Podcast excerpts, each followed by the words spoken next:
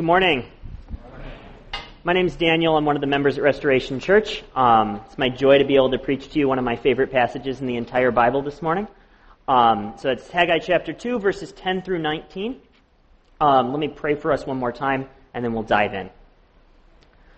Dear Lord, thank you for your word. Thank you for your word through the prophet Haggai. Uh, it's a passage that we sometimes neglect, and I pray that you would just speak to it uh, to us powerfully with it. I pray that you would speak your words through me. It would be not my words, but your words this morning. In Jesus' name, amen. Imagine that you're apartment hunting in D.C. This is a familiar experience for many of us, I think. Uh, you found an apartment online. It looks pretty nice. You're going to go check it out in person. The leasing agent comes. They, they take you in. They show you the kitchen. And the kitchen looks just like the photos online. It's gorgeous, nice new appliances. Except right where the photo online ended, you look off to the side of that and there's a big rotting pile of garbage. And the leasing agent says, you know, don't look over there. Just look at these nice new appliances. Aren't they nice? And then kind of quickly ushers you into the living room. In the middle of the living room, there's a dead raccoon on the floor. And the leasing agent says, oh, don't worry about that. We're going to put a rug over top of that. And so then, the leasing agent takes you into the bedroom. And in the bedroom, there's a bunch of large containers labeled warning biohazard. And there's something leaking out of them. You would not rent that apartment. Like, you would definitely go find something else. Haggai's message for us this morning is that God is willing to rent that apartment for our benefit. Haggai wants us to see that our sin is filth and death and contagion. But God willingly came into the world to live among us for our spiritual blessing so that he could clean up that filth and make us holy. Haggai is calling the people of Israel in his day to consider how God blesses unclean, defiled people. So let me put it in context for us because the context is really crucial to understanding this. Uh, at Restoration Church, we've just finished up a series in Zechariah. Haggai's ministry takes place directly before Zechariah chronologically. They were living at the same time, preaching to the same people. If you've been with us for the Zechariah series, you've probably heard Nathan say a whole bunch of times Zechariah is a post exilic minor prophet. Post exilic means he's preaching after the people have returned from the exile to Babylon, and he's a minor prophet, and then his book is on the shorter end. Haggai is actually the second shortest book in the Old Testament. Haggai is also a post exilic minor prophet. Before Zechariah encourages the people as they rebuild the temple, Haggai gets them started on the work of rebuilding the temple. Our passage this morning takes place on the last day of Haggai's recorded ministry. We have no idea what Haggai did after this and then the next message at the end of the book. This is approximately one month after the start of Zechariah's recorded ministry. At this point in Haggai's ministry, the temple rebuilding has been underway for a few months, and like Zechariah, Haggai is encouraging the people to persevere in the work. Now, the temple is of central importance to Haggai because it's where God comes to be with his people. It was the site of the presence of God with his people and the site where the people went to worship God. When the people returned from the exile, they initially started to rebuild the temple, but they encountered opposition and stopped for 16 years. Listen to what God said about this temple when it was first being built, not the one they're rebuilding, but the one that Solomon built. Second Chronicles chapter 7 verses 15 and 16. Now my eyes will be open and my ears attentive to the prayer that is made in this place. For now I have chosen and consecrated this house that my name may be there forever. My eyes and my heart will be there for all time. By not rebuilding the temple, the people were essentially saying to God, Your presence? Now we're good. Worship? Prayer? Your eyes open and your ears attentive to us? Your heart with us? No, no, no. I'm going to worry about myself right now. Maybe later, once my house is rebuilt, then I'll rebuild your house. God said that his name is with the temple forever. As the temple is sitting unbuilt, the name of the Lord is lying among the rubble and the people think that they've got something better to do with their time. So that's why Haggai has come. Haggai is coming to correct that attitude and then to walk the people through the process of repentance as they turn away from their sins and turn back to God and embark on the lengthy process of rebuilding the temple. In the book of Haggai, in chapter 1, that's exactly what happens. Haggai comes, he calls the people to repent, to say, Come, start building the temple, and they do it. They start building the temple. In Haggai chapter 2, verses 1 through 9, they're one month into the process of rebuilding. And Haggai comes again to remind the people that it's not ultimately them doing the work, it's God doing the work. And then he gives them a glimpse of what God's future glory through that temple will be. Then another two months pass after that, and we get to our passage this morning. Haggai has a conversation with the priests where he encourages the people to consider God's blessing despite their uncleanness, as we're going to see. And then finally, later that same day, in verses 20 through 23, Haggai's recorded ministry ends right as Zechariah's is picking up with a message that's really on the theme of Zechariah, pointing people to hope in the coming Messiah. And that's the entire book of Haggai. It's two chapters, but it's wonderful and awesome. So let's dive into Haggai 2, verses 10 through 19. Haggai, again, is going to call the people to consider how God blesses unclean people. So, what we're going to do this morning is we're going to focus on that one idea, and we're going to walk through the passage and draw it out. Let me read Haggai 2 10 and 11. On the 24th day of the ninth month, in the second year of Darius, the word of the Lord came by Haggai the prophet. Thus says the Lord of hosts Ask the priests about the law.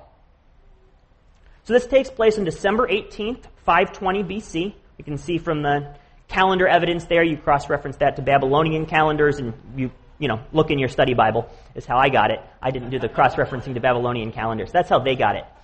Um, we're picking up with Haggai about four months after his first recorded prophecy, and three months after the resumption of the building of the temple. pay attention here in uh, verse 10 again. The word of the Lord came by Haggai. This is the common formula that he introduces all of his messages with. Haggai is not speaking from his own mind. He's not saying what he thinks is true. He is speaking God's words to the people. He's instructed to ask the priests about the law, or we might say for a ruling about the law. So note the context of this conversation. This is a conversation about God's word. Haggai is speaking God's word. And it's God's word about God's word, about the law that the people already have in front of them. Haggai is not saying to the priests, What do you think? What is your opinion as religious leaders? What are the people saying? He's saying, What did God say? Now, Haggai does have an authoritative word from God himself, but he still bases what he's saying on the written word, God's law. He's about to call the people to consider, but not to idle speculation or mere introspection, but to meditate deeply on what God has said in his word and apply it to their lives. So, what does he ask?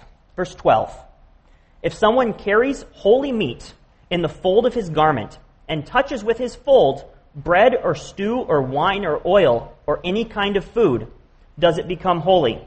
The priest answered and said, No. Holiness is to be set apart from sin and devoted to God. God is holy in that he is both set apart from sin and morally excellent. But the Bible also refers to certain people or things as holy. For example, when Moses comes before the burning bush, God has him take off his sandals because he's standing on holy ground. This isn't because that particular area of ground had anything special in and of itself.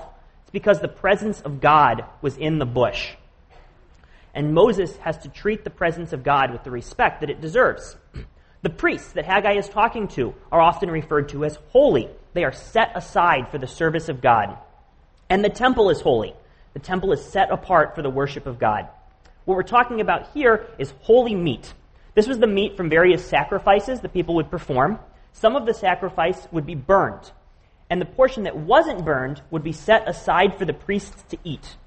Only the priests could eat it, and they had to eat it in a designated, set aside place because the holy is to be set apart. So the answer the priests give to Haggai's question is no. Holiness does not spread. If I'm carrying a piece of holy meat in the fold of my robe here, and it's set apart for the Lord, and I touch a piece of food with it, that food does not become holy.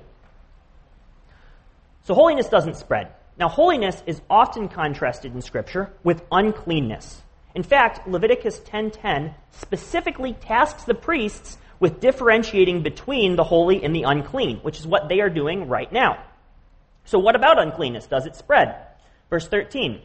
Then Haggai said, If someone who is unclean by contact with a dead body touches any of these, does it become unclean? The priest answered and said, It does become unclean. Now, uncleanness may be not the most familiar image to us today, but it's one of the images that the Bible uses for sin. It's a ritual impurity or defilement. There's a variety of ways by which a person or thing can become unclean. Usually this revolves around disease or the risk of disease. And people or things who are unclean are to be cut off from God and from his people and can't enter the temple for worship or sacrifice. Now, being unclean does not mean that someone has literally sinned. Occasional uncleanness happens during life. Sometimes it means you just got sick. And the purpose of these rules is not to judge or ostracize someone because of their health. It's to help God's people understand sin. By quarantining the sick, ritual purity laws do several things. First, they protect the health of God's people. Someone with a highly contagious infectious skin disease isn't allowed to come into the temple to worship and potentially transmit it to others. This is a time long before modern medicine. Dead bodies, like we're talking about in this passage, someone is unclean by contact with a dead body, should be avoided, not touched, because of the potential for disease transmission. And if someone has touched a dead body, they should stay separate from others for a time to avoid the spread of sickness. This is God's care for the physical needs of his people. But, more importantly, it pictures the contagiousness of sin and the set apartness of God and his people. Something that is impure should not be tolerated in the presence of God. The image of dangerous, contagious disease is used to point us to the greater danger of sin just like a sickness, sin corrupts and it spreads. We have an expression in English that captures this exact idea. We talk about avoiding things like the plague because it's contagious and it's dangerous and it destroys lives. Sin is something to be avoided like the plague. That's the image that's being evoked right here. So the answer to Haggai's question is of course uncleanness spreads by contact. That's the whole point of the image. So holiness does not spread by physical contact, uncleanness does. We've had a wonderful, fun Bible trivia game, right? What on earth is Haggai's point? Verse 14.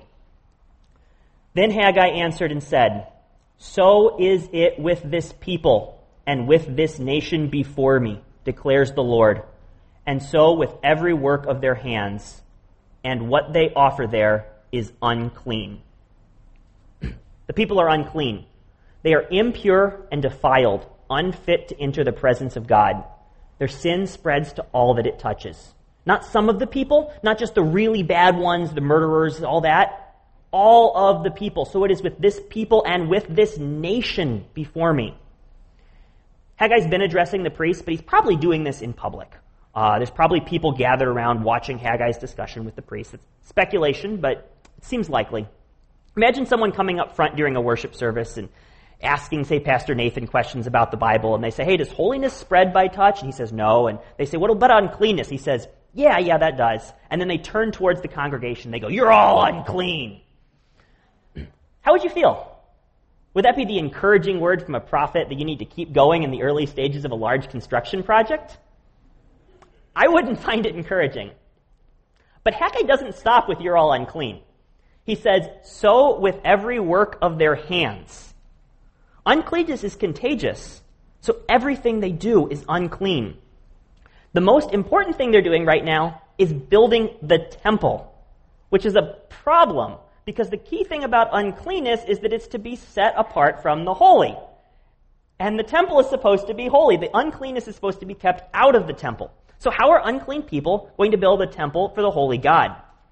And then, as if that wasn't a big enough problem, Haggai's not done. He says, and what they offer there is unclean. So their very offerings, their worship to God is unclean. It's reminiscent of what the earlier prophet Amos said in Amos chapter 5, verses 21 and 22. God says, I hate, I despise your feasts, and I take no delight in your solemn assemblies. Even though you offer me your burnt offerings and your grain offerings, I will not accept them. And the peace offerings of your fattened animals, I will not look upon them. This is talking about people who are going through their religious observances. They're giving all the appropriate sacrifices. In modern times, we might say that they go to church every week. They go to community group during the week. They read their Bibles. They pray every day. And God says, no, stop it. I hate you doing your religious deeds. You are unclean and unfit to come in and worship me. But why are the people unclean? Haggai 1 2, right at the beginning of Haggai's ministry, I think makes that clear. Thus says the Lord of hosts These people say the time has not yet come to rebuild the house of the Lord. They've been in the land for 16 years, and God's temple isn't rebuilt. They're unclean because of their indifference to God. They've got better things to do. They've got their own houses to build. The surrounding people, they didn't like the building, and so they wrote them a really nasty letter. It's hard times economically. So they say, We'll get to it later, God. We don't need your presence among us. We don't need to worship you or give you the glory you deserve just yet. We can start rebuilding the temple later. We're going to do it, just not yet. God says, You are unclean. Haggai's message is to a particular people in a particular time, but it is applicable to us too. Apart from Christ, we are unclean. If you don't believe me, go home and read Romans 1 through 3 this afternoon. Paul lays out a mind blowingly incredible case for this. We don't even typically live up to our own standards of morality, let alone God's. It doesn't take much looking at our world to see the ways that sin has twisted everyone and everything. And our sin is contagious. It affects not just us, but everything we touch. How familiar do the actions of the people in Haggai's day feel? We say things like, Oh, I'll love my neighbor tomorrow. I'm tired right now. Yeah, I, I know prayer is important. I'm just so busy. When do I have time to pray? Yeah, that sin that I keep coming back to, I, I, know, I know I shouldn't do it, but it's not really that big a deal, right? Besides, I'm just going through a rough time right now. I deserve to indulge a little bit. In and of ourselves, all we have to offer to God is our defilement. So why would Haggai say this to people building a temple? If I were Zerubbabel, the governor, I'd say, hold up, Haggai. What are you doing? See, I'm trying to organize this building project here. I need people to contribute their resources and their labor so that it'll get done. And you're telling them that everything they're doing is unfit for worship to God? Imagine you were at a church that was doing a fund drive to raise money, right? They're going to buy a building, for example. And then they lead off their fundraising appeal with, well, you know, land in DC is really expensive, so we're not going to be able to afford a building. But even if by some miracle we do, God's not going to be honored by our worship there anyways. Would you donate to that? I wouldn't donate to that. Haggai's message is not a marketing pitch to get people fired up about what they can do. It's a sober reminder of human failings so that they'll get excited about what God is about to do. Because while we should spend time thinking about uncleanness, Haggai is driving to a more powerful point God's blessing. He wants us to consider our uncleanness, and he wants us to consider God's blessing in the context of that uncleanness. That way, when the temple is built, the people won't sit back and pat themselves on the back and talk about what a great temple it is that they built. If they properly understood their role and God's role in the building process, they'll stand back and say, wow, isn't God incredible that he could build that using people like us? That's why Haggai is calling the people to consider. So let's keep moving through our text and see that. Verse 15. Now then, consider from this day onward, before stone was placed upon stone in the temple of the Lord. So let's pause on this word consider here. The word consider is one of the key words used in the book of Haggai. It's used five times across just two chapters. In chapter 1, Haggai tells the people twice to consider your ways. Once in verse 5 and again in chapter 1, verse 7. They've said the time has not yet come to rebuild the house of the Lord. And Haggai's question and response is, Really? Has it not? Think about what you're doing. In our passage, he now returns to this call to consider. We see it here in verse 15 for the first time. Consider from this day onward. And then again in verse 18. Consider from this day onward. And then again at the end of verse 18, since the day that the foundation of the Lord's temple was laid, consider.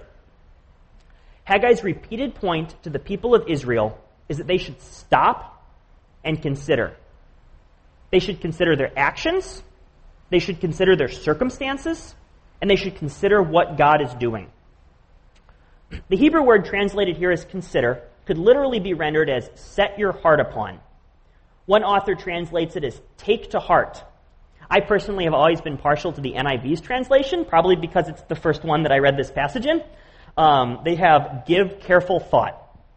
So we could probably summarize this idea here with let your thoughts dwell on it. What should they consider? Verse 15.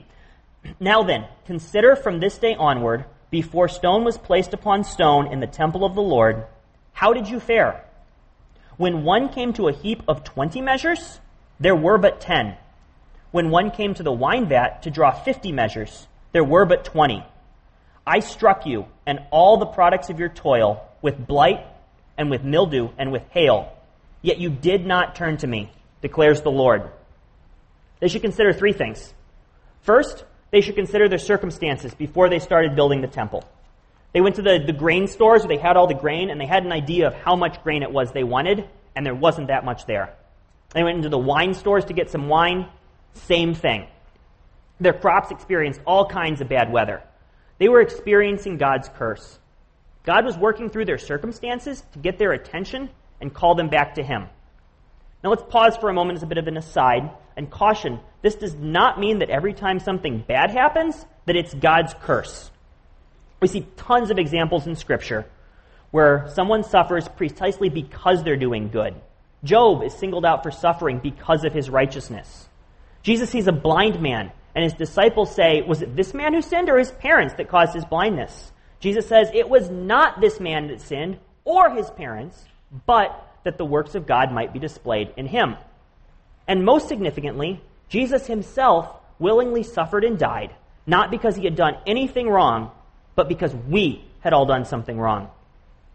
But in this particular case, the purpose of their suffering was because they had sinned. It was to point them back to God. God is using their suffering to call their attention to their sin. And that's why Haggai is calling them to consider He's not saying that suffering equals sin, like Job's friends or Jesus' disciples did. He is saying that suffering can be an occasion to stop and consider, to give careful thought. In the Israelites' case, this consideration should have led them to see their sin and then turn back to God. And when it didn't, God sent a prophet to them to urge them to beg them to consider. The second thing they should consider, the first thing is their circumstances. The second thing they should consider is their ways, what they're doing. Verse 17 says, You did not turn to me. This is the central message of Haggai chapter 1. The people were working on their own houses and they were neglecting God's house. The ways in which we live for ourselves instead of God are not always obvious. The devil loves churchgoers who reassure themselves that everything's fine by a few outward religious deeds and then live lives in opposition to God. Sin can be subtle and creep in unexpectedly. And that's one reason why we need to stop and consider. And we want to invite others into our lives to consider with us, to help us with our blind spots. Just like Haggai is showing the people where they're missing God's call. So they should consider their circumstances, they should consider their ways. Thirdly, they should consider their uncleanness. Their ways caused separation from God. We've just seen this in verse 14. The people were living for themselves and they were not seeking after God, and that made them unclean. In Ezra chapter 9, Ezra has just returned to the promised land, leading back a group of exiles. It's probably an exciting time for them, lots of rejoicing. We're coming back to the promised land. Our 70 year exile's over. And they get back, and some of the leaders come to Ezra and they tell him that the people have fallen right back into the same sin problems that got them exiled in the first place. Ezra's response to this is recorded in Ezra chapter 9. I'm going to read verses 3 and 4. As soon as I heard this, I tore my garment and my cloak and pulled hair from my head and beard and sat down appalled. Then all who trembled at the words of the God of Israel because of the faithlessness of the returned exiles gathered around me while I sat sat appalled until the evening sacrifice. He was grieved by sin, and then he sat on the ground being appalled for the rest of the day, considering the sin of the people. He then goes on to pray a beautiful prayer of repentance. We don't have time for that, but we have time for repentance. We don't have time for Ezra's prayer of repentance. Um, some of us, like me, are so quick to hurry past sin. The idea of spending even a minute appalled at our own sin is so foreign to me. We know that God's going to forgive us, right? So, what's the point in dwelling on it? The point is exactly what Haggai's point to the people here in chapter 2 is. We consider our unrighteousness in order to be more impressed with God's holiness. When we spend time meditating on our sin, on the fallenness of our very nature, we appreciate more and more the goodness of God, that He would reveal Himself to us, that He would send people into our lives to speak the gospel to people like us, that He would come into this very world, His self, to die for people like us. Paul says in Romans that most people wouldn't even die for a really good person. But God came and died to save unclean sinners. The more deeply we consider our own sin, the more important we see how wondrous that truth is. And, importantly, when we spend time considering our own sin, we give the glory for the good things that happen in our lives to God rather than taking it for ourselves. Just like how the people shouldn't take glory for the temple. Ephesians 2:10 says God prepared our good works beforehand. We consider our sin so that we know that any good that comes from us has its ultimate source in God. Some of us, however, do spend too much time considering our uncleanness.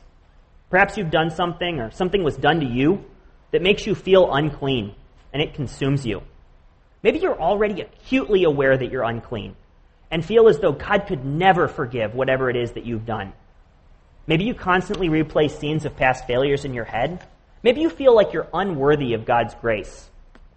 If that's you, don't miss the goal of the considering that Haggai's pointing us to here. This whole passage is driving us to verse 19. God is going to bless the unclean people. Haggai does not say, consider your uncleanness and then walk away, sermon over. No, Haggai says, consider your uncleanness, and then he keeps going to God's blessing. Ezra doesn't just sit down appalled all day and then just stay there wallowing in despair. He gets up at the time of the evening sacrifice and he prays for God's forgiveness. Both of these point us to something that's greater than our uncleanness God's grace towards an unclean people. The point of our considering our uncleanness is not to wallow in our despair, it's to point us to the God who can cleanse us from our uncleanness. It's to point us to the God who doesn't ask who's good enough to come in his presence because none of us are. None of us is good enough to come in God's presence. He graciously opens his arms and says, Unclean people, come. The depth of our uncleanness points us to God's grace, and we can see that super clearly at the end of this passage. Let's read the rest of it. Verse 18 Consider from this day onward, from the 24th day of the ninth month, since the temple that the, since the day that the foundation of the Lord's temple was laid, consider is the seed yet in the barn? Indeed, the vine, the fig tree, the pomegranate, and the olive tree have yielded nothing. But from this day on, I will bless you. The people are again called to consider their circumstances. This time it's the circumstances since the day that the foundation of the Lord temple was laid. In verses uh, 15 and 16, he was saying, What were your circumstances before you started rebuilding the temple? Now it's the circumstances after they started rebuilding the temple and they're kind of the same. Previously, God's judgment was on them for their sin. Three months ago, they repented. They turned back to God. They started building the temple. But things did not instantly get better. The barns are empty. The seed's been sown in the ground, and next year's harvest has not yet sprouted. The fruit plants have not yielded their fruit. Haggai again calls their attention to their circumstances, this time so that they're going to consider one more thing God's blessing. End of verse 19, from this day on, I will bless you. Now, in a first sense, this blessing is about physical provision. It's contrasted with blight and mildew and hail. So, presumably, one aspect of this blessing is that the blight, the mildew, and the hail are going to stop. The vine, the fig tree, the pomegranate, and the olive tree are going to yield something in abundance. God draws their attention to their present circumstances of want so that they're going to notice the blessing when it comes. He draws their attention to their spiritual condition so that they won't miss that it's God's blessing. They're not going to take credit for the bountiful harvest they get because it's God giving it to them. But the outward curse, just like the outward curse, was intended to point the people to their spiritual situation. These outward blessings are intended to point the people to their spiritual reality. God is with them.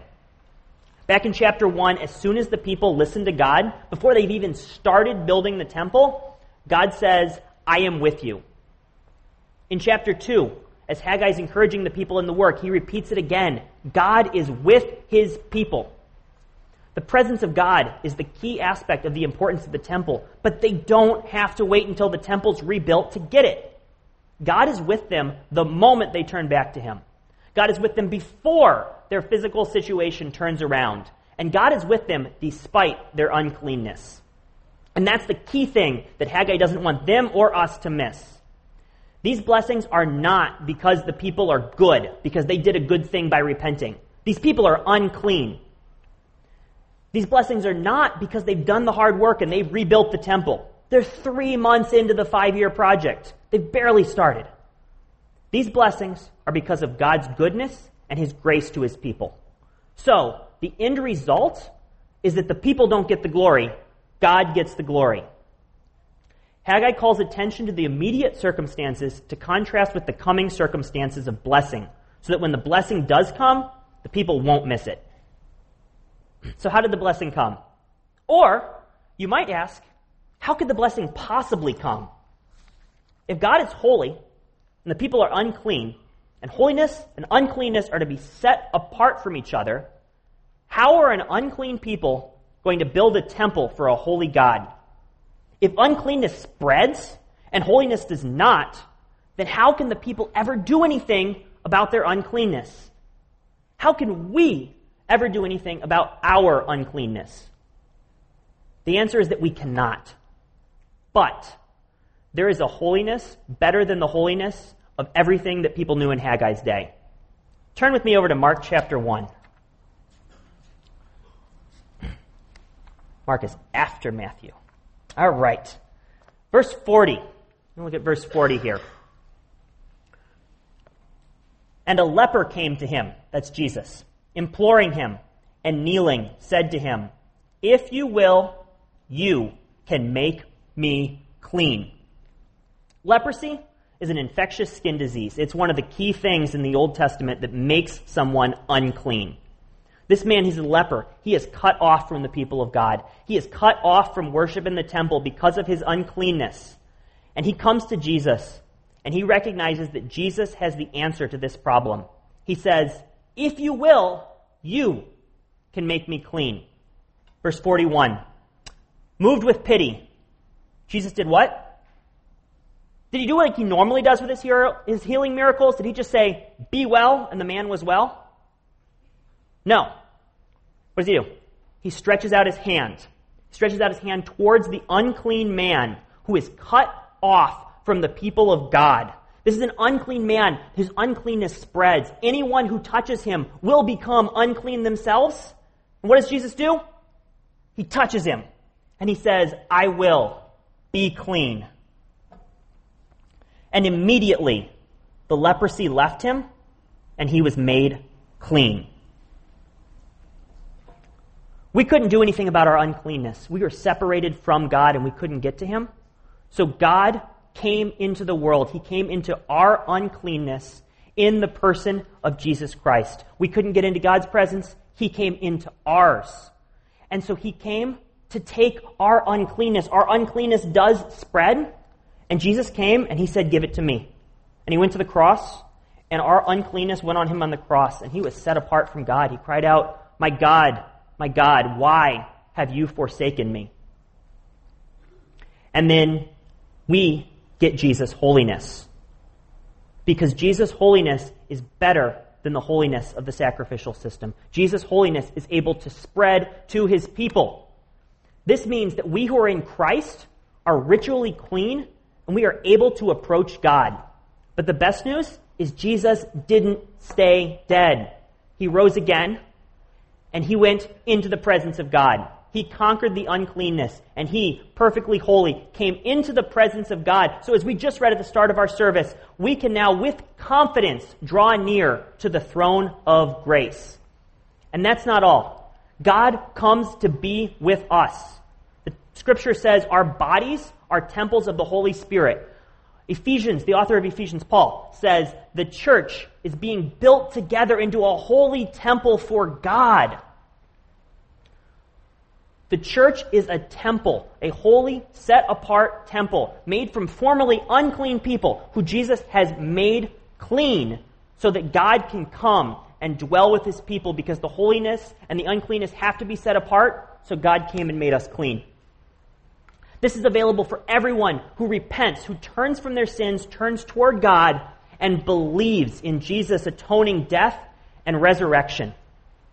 If you've never done this before, if you want to talk more about it, come talk to me after the service. Come talk to anyone you've seen up here. If someone brought you here or invited you here, consider talking to them. If you have done this before, consider it. Think about it. Think about what Jesus did for you. On that note, let's talk about a couple of points of application. Two points of application. One, consider. Two, look for God's blessing. Consider. It can be hard to find time in our busy days to, to stop and think. That's why at the end of almost every service, we take a moment of quiet reflection to stop and think. One minute in a week is probably not enough, in my opinion. Um, look for times in your life that you can find a moment of solace to just stop, consider. As you're considering, consider in light of the Bible. We should 100% use our God given intellect and deeply consider spiritual matters. But if we use our intellect alone, we risk coming to conclusions that only reflect ourselves and not what's actually true about the world. God has given us revelation of Himself and we should use it so that we can come to knowledge of the truth. This means that we need to read God's Word regularly and meditate on it deeply. Considering community, when Haggai is speaking to the people, he's speaking to the full community, the community of people who are working together on the temple building project. Isn't it wonderful that unclean people made clean by Jesus can gather together? One of the things we can use that for is to consider together one of the ways we do that at Restoration Church is in our community groups, which start back up this week. You can check in your app if you want to attend one. Think about who God has put in your life that you can consider spiritual matters alongside.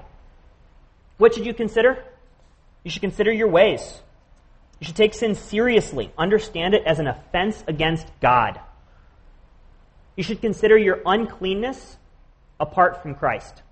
Not to wallow in it, not to be filled up with despair, but to see how God's glory is better than your uncleanness.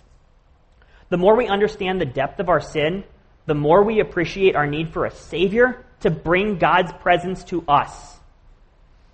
Thirdly, you should consider God's blessing. One author I read once said, We need to preach the gospel to ourselves daily. The gospel is not just for non believers, it's not just the way that someone comes to know Jesus and then we go on living our lives. The gospel is for the everyday life of the believer, and that means we need to consider it. We need to take time in our day to rehearse the gospel, to recite it to ourselves, to say, I'm a sinner. I am unclean. God made me. He made me for His good pleasure. He made me to worship Him, and I messed it up. I'm unclean. But God came into this world, came to my uncleanness, and touched me and made me clean. Rehearse that with yourself. Consider it every day. Second point of application look for God's blessing. You could even say consider God's blessing, but I just said that, so. It's very easy to not give God the glory that He's due. How often do we pray for something and then forget all about it when God says yes? Maybe consider keeping track of your prayers so that you can look back and see evidence of God's grace in your life. And don't only pray prayers asking for things. These are good. God wants us to come to Him with our requests. But if that becomes all of your prayer life, then we're missing opportunities to give God glory for His good gifts to us. What are ways that God has blessed you? Look for them. Think about them. Consider them. And give God praise for them. In just a moment, Joey's going to come back up and he's going to lead us in the Lord's Supper. What a great opportunity for us to consider right now. Consider how Jesus took our uncleanness into himself so that we can have his holiness as a blessing from God. Let's pray. Dear Lord, we, we thank you that you have blessed us with your word. We thank you that you have blessed us with this message from Haggai. We thank you that you have blessed us by sending your Son into the world, into our uncleanness and filth so that you could make us holy, so that we could be in your presence, set apart people for a holy God. And we just praise you for that. We pray that you would help us to consider that. We pray that you would help us to think and meditate deeply on your good purpose. In Jesus' name, amen.